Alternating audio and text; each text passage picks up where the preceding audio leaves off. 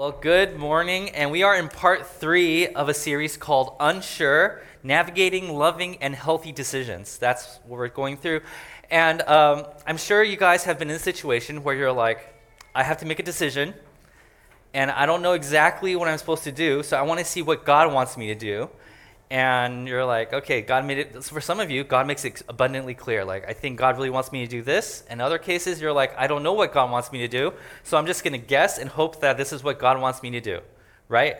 And the problem with asking and seeking God is that a lot of times, I'm not saying for every case, but in many cases, God seems to be silent, right? So we're going to be talking about that today because a lot of times when we think about, like, what does God want me to do? We're not just thinking about what am I supposed to eat today? Like you're praying, you're like, Lord, for lunch, should I get a burger? Or should I go Mexican today and get a taco? No, but I had taco the other day. What is that, Lord? You want me to watch my calorie? Okay, we'll get salad. You know, like some of you are thinking like, God, what do you want me to do with lunch? But for other people, you're thinking like, what do you want me to do with my life?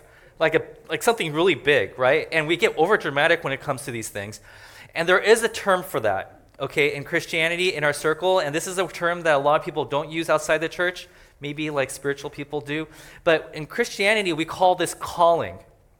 Calling. You probably heard people say, I feel called to do something, or I feel called to become a doctor, or I call to, to go to that school instead of this school, right?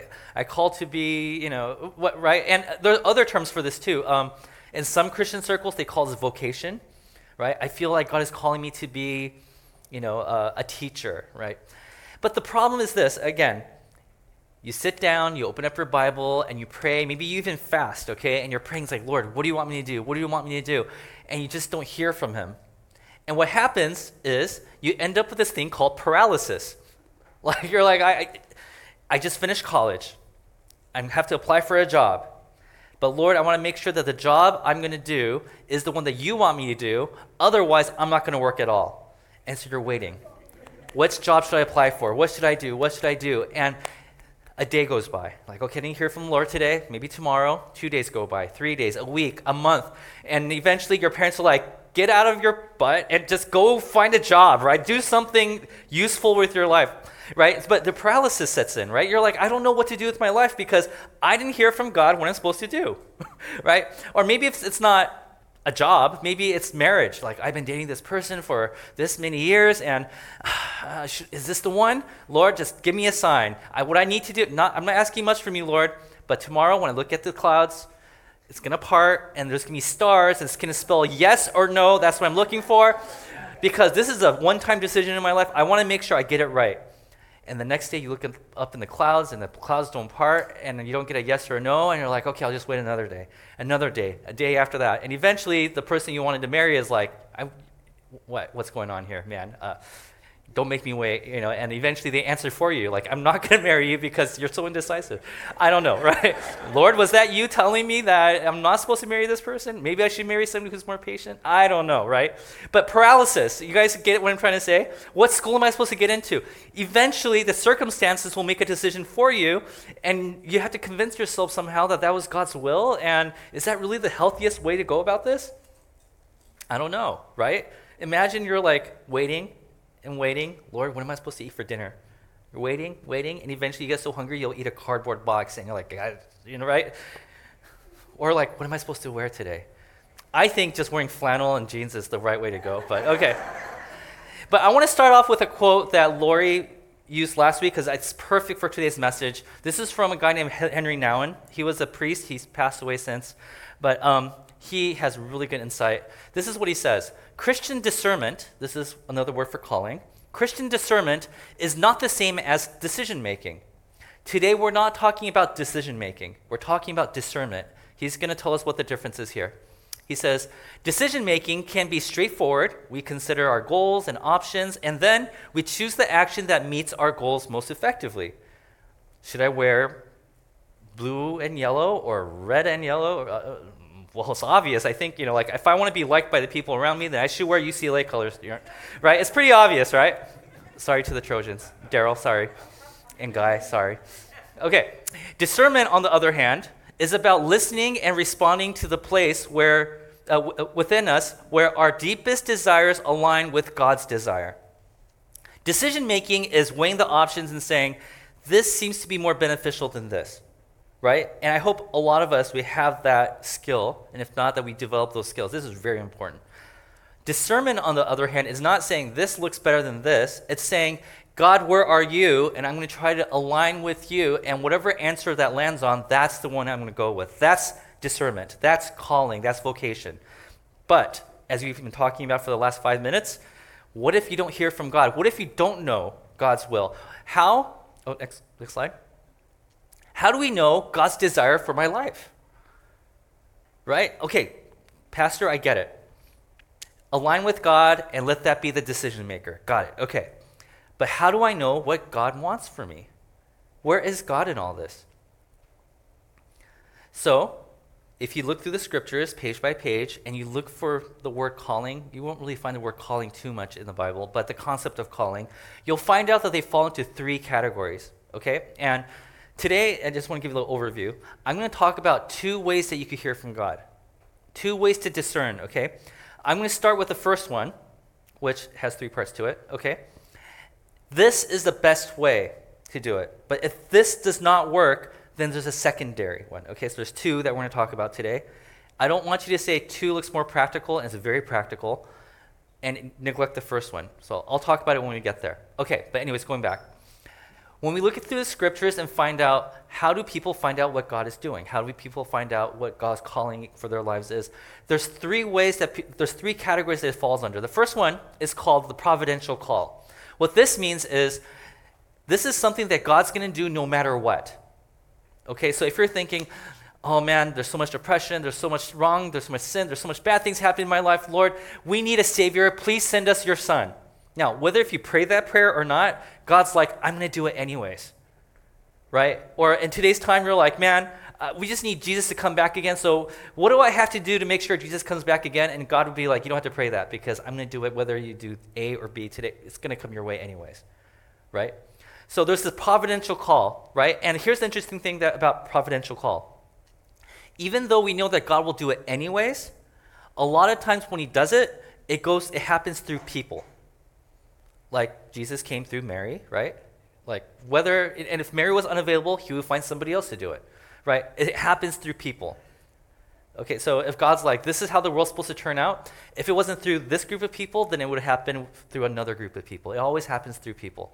So that's the first one, providential call. The second calling is called moral call.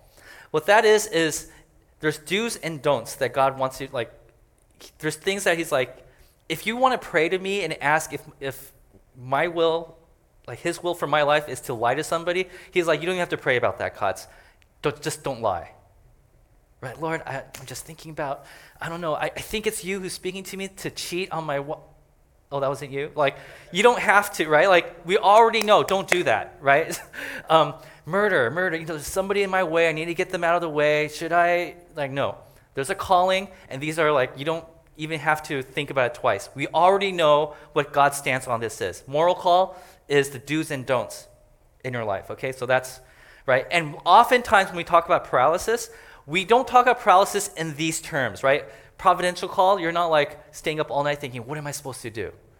Moral call, you don't stay up all night thinking, am I supposed to do the wrong thing today? Right? You're off, we're, we are often not stuck because of these two types of calling. It's the third one that we often get stuck on, which is called the personal call. What am I supposed to do? The first two are general. It's for everybody if you choose to follow Jesus, right? This is for everybody. This is for you specifically.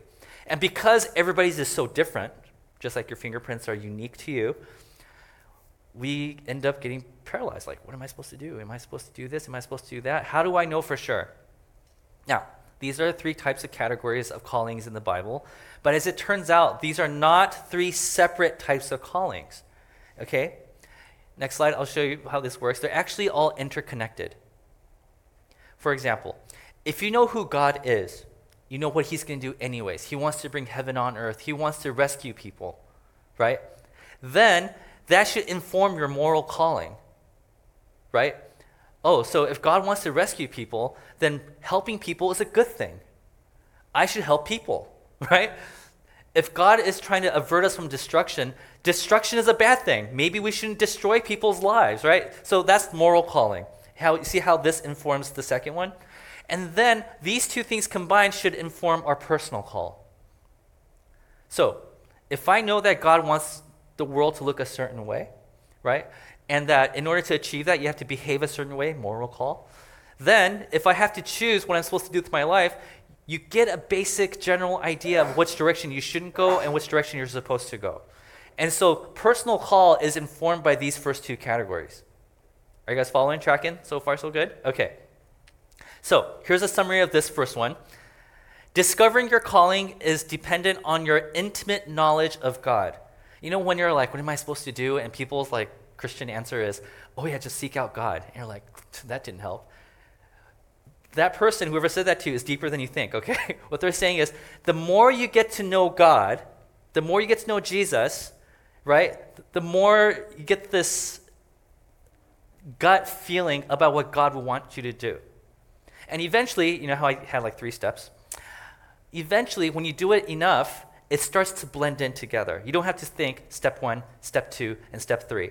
It starts to blend in together because as you're doing the thing that God has called you to do, you get to know God more.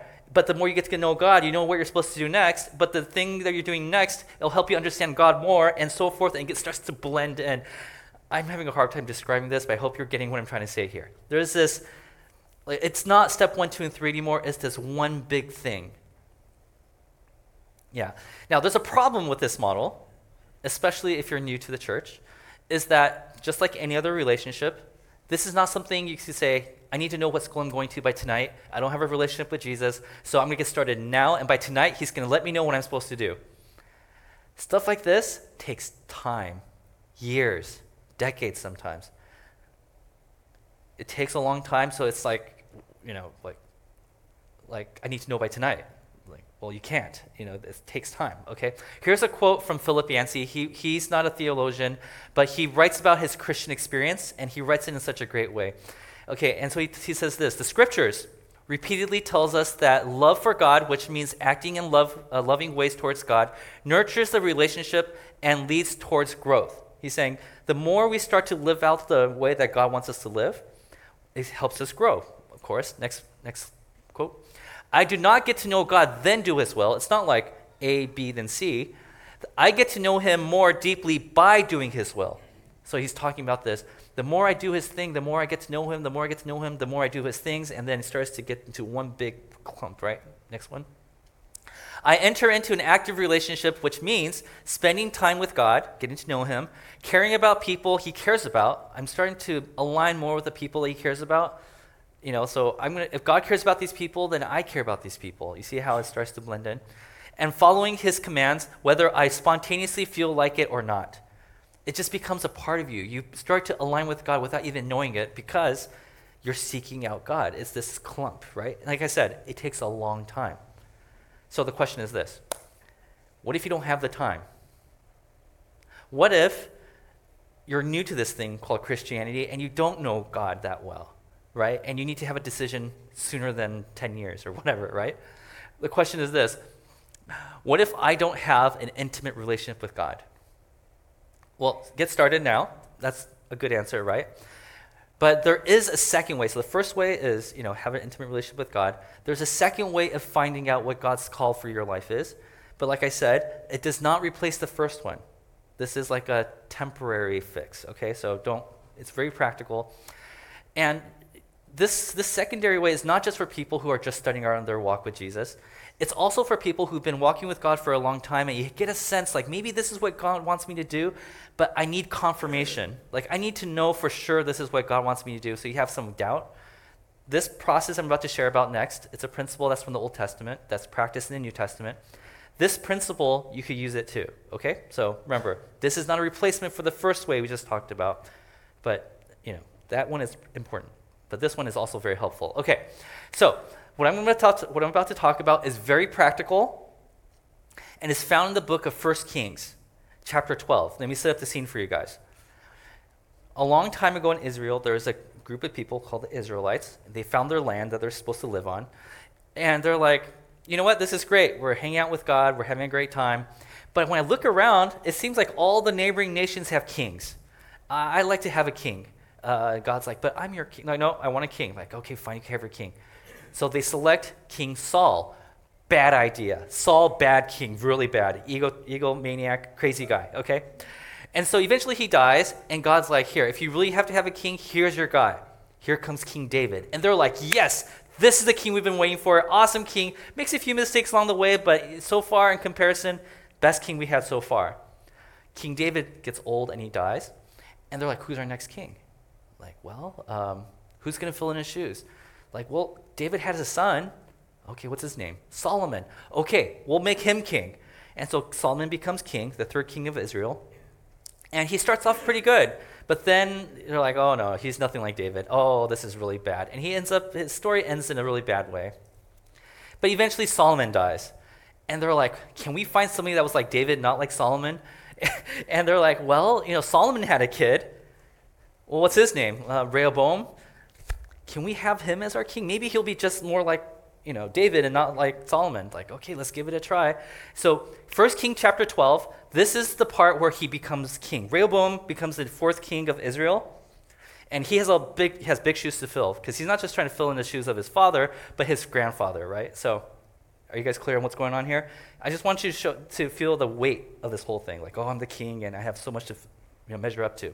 Rehoboam went to Shechem, for all Israel had gone there to make him king. Coronation day. Okay. The whole assembly of Israel went to Rehoboam and said to him, so everybody's like, oh, he's our new king. Well, we need to have a word with him. And this is what the assembly told him Your father put a heavy yoke on us. Your dad treated us like slaves. But now, lighten the harsh labor and the heavy yoke he put on us, and we will serve you. If you want the best from us, please don't treat us like slaves. Respect us. You respect us, we'll respect you.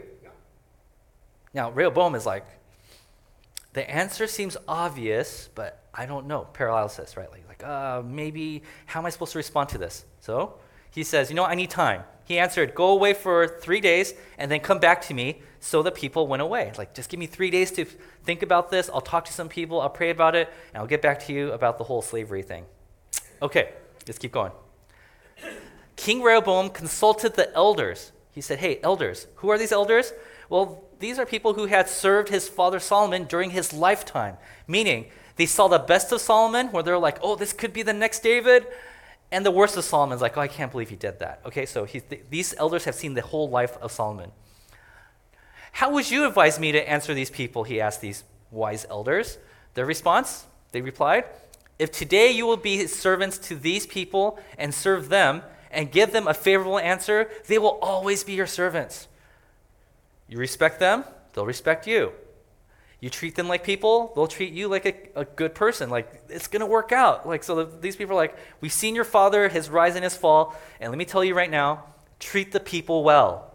Give them a favorable answer. Sounds good, right? Let's see what happens.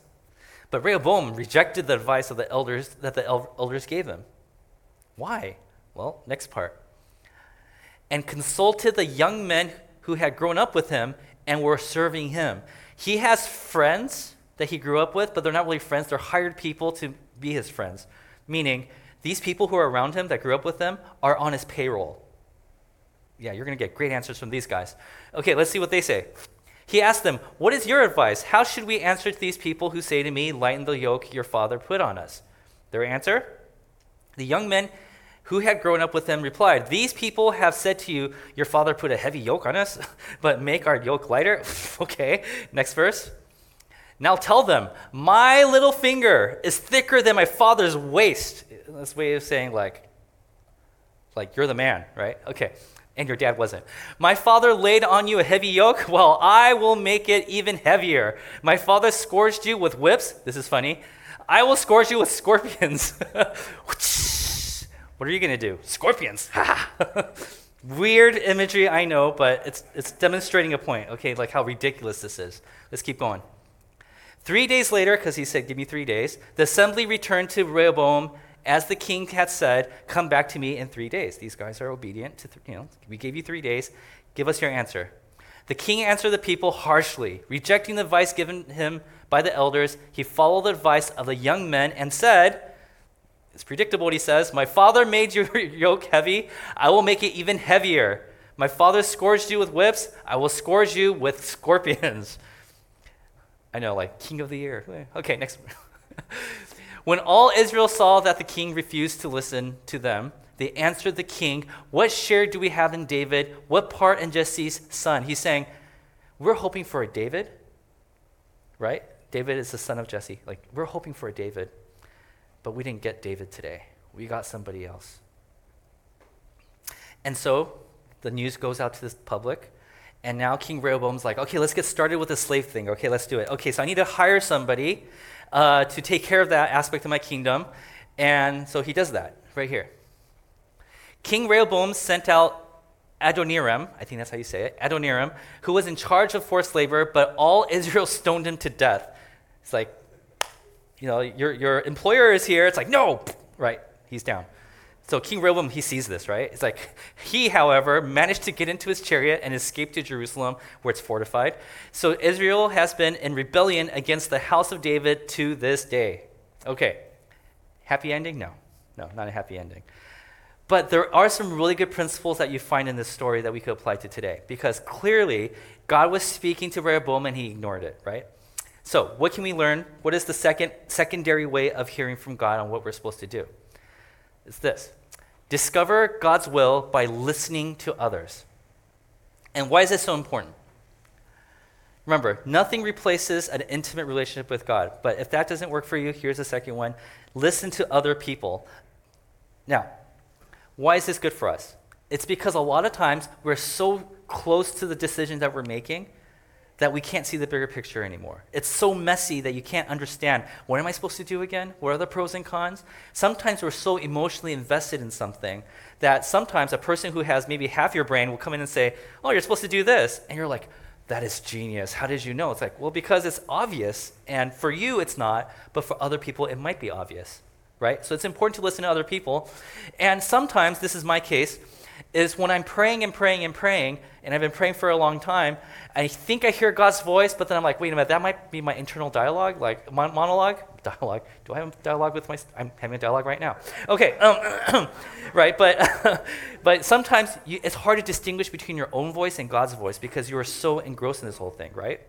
So, like, like for example, when it was around the time in my life where I was like, I think I'm going to propose to my girlfriend, right? And I was thinking about it for a long time. And after a while, I'm like, Lord, is this what you want me to do? Is this what we want to do? And a voice inside me is like, yes. And I'm like, was that my voice or was that God's voice? I don't know, right? So I talked to my accountability partner at the time, and he's like, well, Klotz, it seems like you're like, you want to spend the rest of your life with her, and you seem pretty confident that you guys are compatible.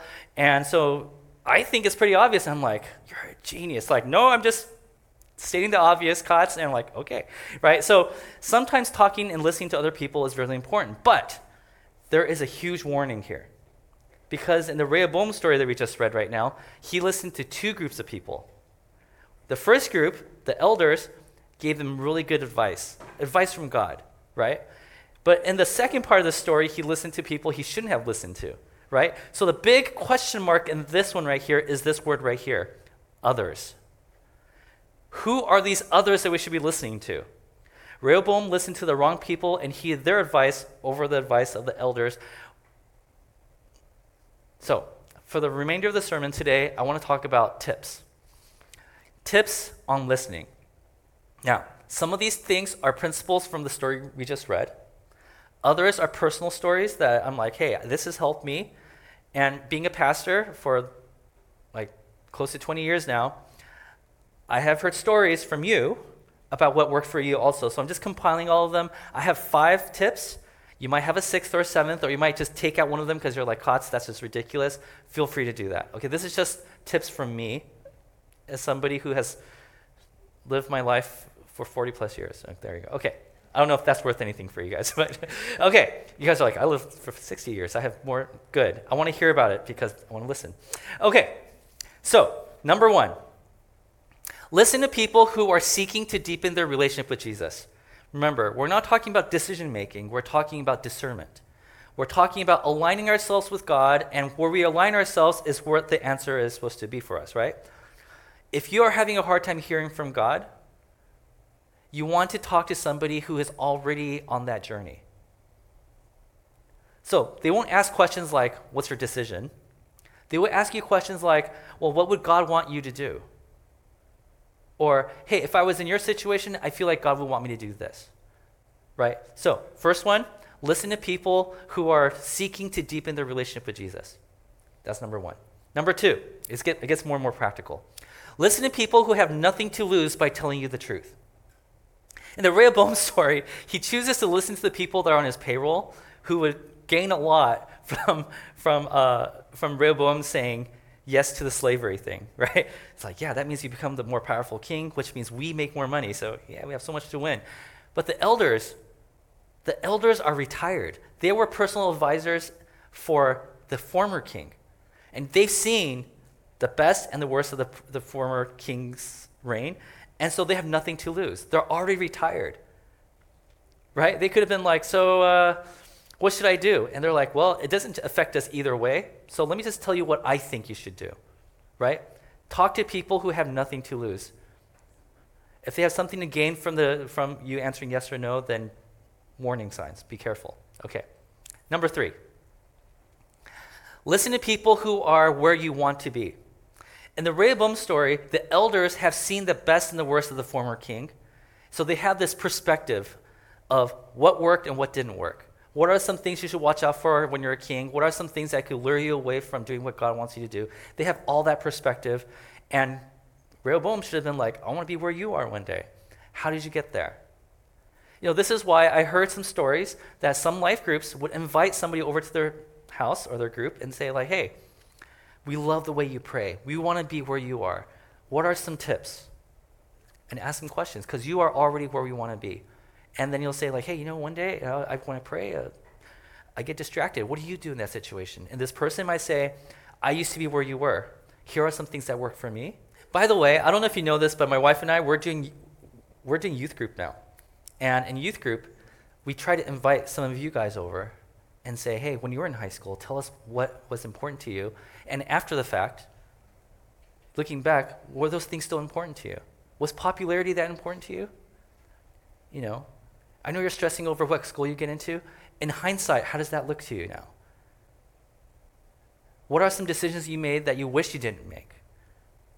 We do this because we believe in this principle, because for some of us, we have to hear from people who are where they want want to be. Hey, you're so good with your money. How did you get to that place? What are some chores I could do today that will develop that skill so that one day I could do it without my parents telling me to do it? Talk to people who are already where you want to be in the future. Okay. Next question. By the way, you might, be, you might, be asking some of you to come speak at our youth group one day. uh, next one. Listen to more than one person. Now, Rehoboam did that. He, if he stopped at the first one, would have been like, cool. But I have a feeling that he was like, I, we talked to the elders. I need to hear somebody else from a different perspective. And I think I wish he'd listened to another person, right? But he talked to people that, that had a lot to lose if Rehoboam made the wrong decision. Okay. I understand that a lot of people don't have this luxury because the decision you're trying to make is very, very private to you. Right? So because it's private, you're like, I only trust this information with this person, and you can only talk to one person. I understand. But if you can, talk to more than one person. Okay? Um, a lot of times, having multiple perspectives will make it a little easier for you to understand. Oh, this person's saying this because this is the background they have. This person has this background, right? But let me even be more specific about the type of people you talk to. Talk to somebody who you completely trust, and then also talk to somebody who doesn't really know you that well so you kind of get a, a bigger perspective. Okay, number five. Listen with a sensitivity that God may speak to you. There have been times when I sat down at Starbucks or wherever, and this person's just sharing a story with me. And at the end of the meeting, I'm like, thank you so much for sharing that with me. That just changed my life. And they're like, what? Like, yeah, I feel like God just spoke to me through you. They're like, we did? Like, yeah, you, you did. Like the story, that story really resonated with me. Like, well, we had no idea. In most cases, when people share with you what they think, they don't know that God is speaking through them. By the way, if you sit down at a Starbucks and the person sitting across from you is like, all right, get ready to hear from God because I'm going to give you some advice, stay away from that person, okay? but a lot of times when somebody asks you, hey, I, uh, uh, you know, what do you think about this? And you give them an answer, and you are a person who's trying to deepen your relationship with God, you'll say something that maybe might be the exact words that that person wanted to hear from God, and God just used you, and you had no idea that He did. You know, I use this principle a lot.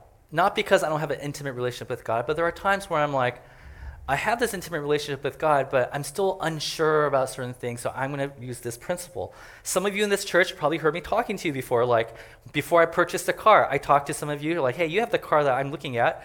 What do you think? And this person would share. I'm like, okay, that's good, right? Sometimes I have some medical issues, and I will talk to some of you, like, hey, you had some medical issues, right? Um, how did you deal with that? And they will tell me, I'm like, oh, okay, right? And, and that's what the body of Christ is is that we're a group of people who come together with different backgrounds and we help each other.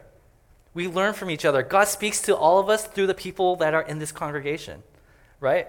And I wish Rehoboam bought into this principle because his dad, Solomon, he actually had something to say about this, and Rehoboam totally ignored his advice. L- look at this. This is something that Solomon wrote.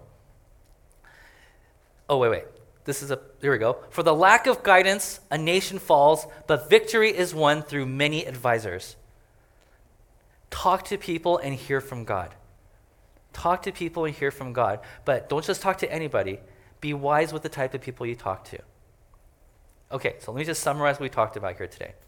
The first principle was this seek an intimate relationship with God. This is the primary way. The more you align with them, the more you figure out what your decisions are supposed to be. And then the second principle, as not as good as the first one, but very practical, is this listen to someone within inti- who's with an intimate relationship with God.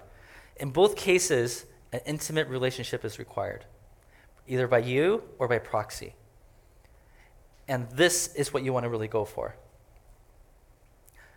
Now, I know this is not a foolproof way of finding out what God wants you to do with your life, right? Because what if you talk to the wrong person? Or what if the person you thought had nothing to lose from it actually did have something to lose with it, but they didn't tell you about it, right? So it's not foolproof. But the longer you're on this journey, the more and more wisdom you'll gain, and you'll start to find out more and more what God wants you to do with your life. Amen?